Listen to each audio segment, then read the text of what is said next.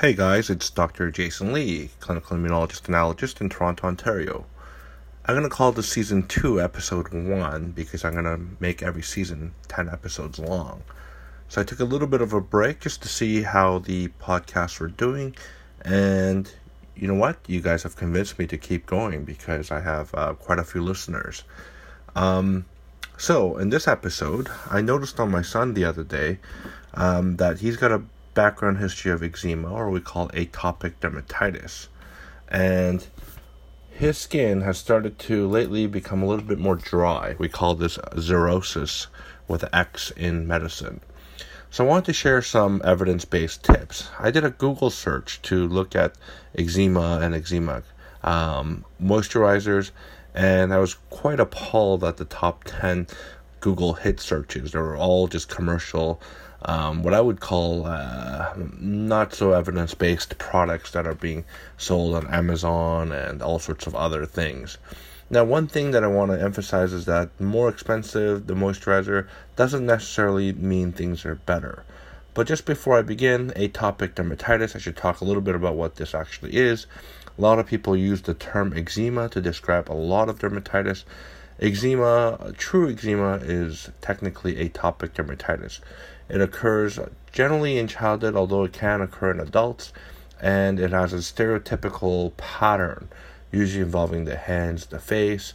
Um, in older uh, kids and adults, it infects the what we call the flexural surfaces. So, um, in the um, elbow crease, on the inside, behind the knees.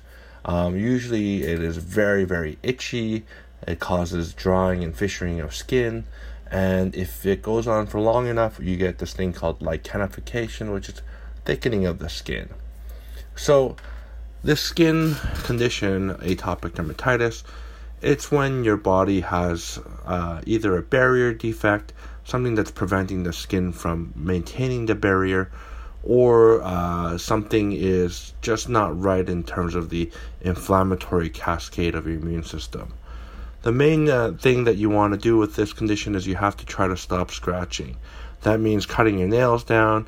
Um, you know, I had a, a, a discussion with a patient who just refused to cut her nails for whatever reason, but certainly because you're scratching, and every scratching of the skin causes fissuring and further damage to the skin, so you definitely don't want to do that.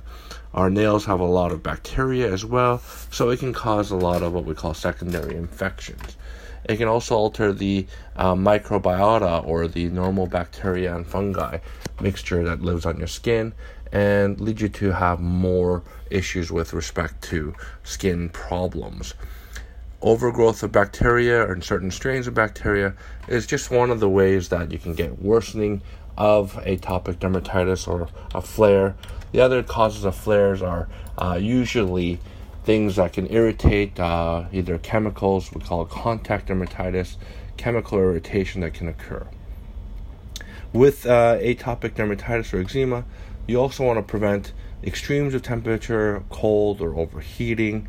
Uh, sweating can also trigger the itch response, so try to stay in a cool environment.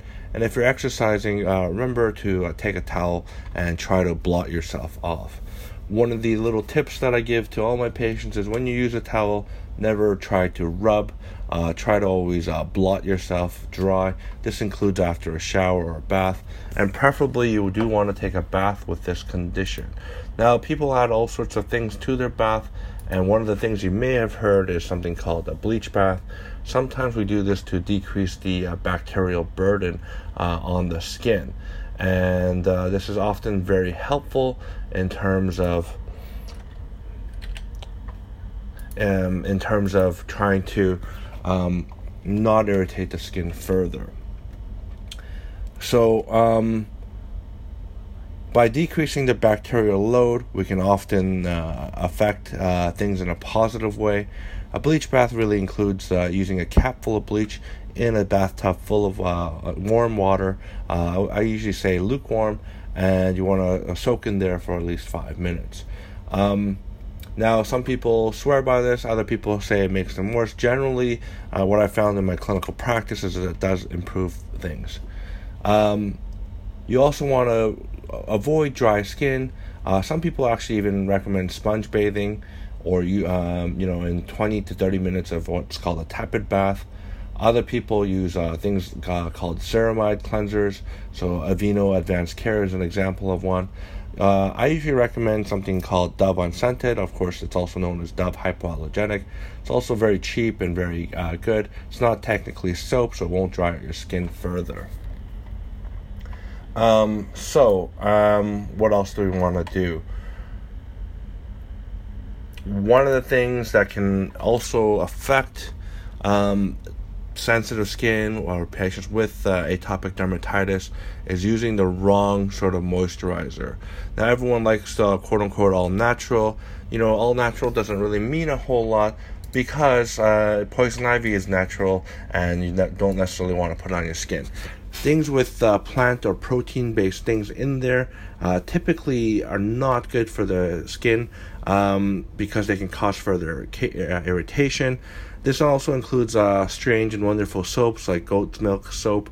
You know, uh, it's sold at health food stores, but does doesn't mean that it's actually good for you or safe for you. And generally, you want to avoid uh, animal proteins if at all possible.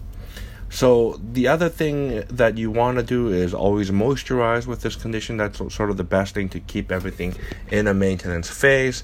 So the best uh, moisturizers uh, don't have to be the most expensive. Um, you know, things I recommend are Aveeno Advanced Care, uh, CeraVe, Epiceram.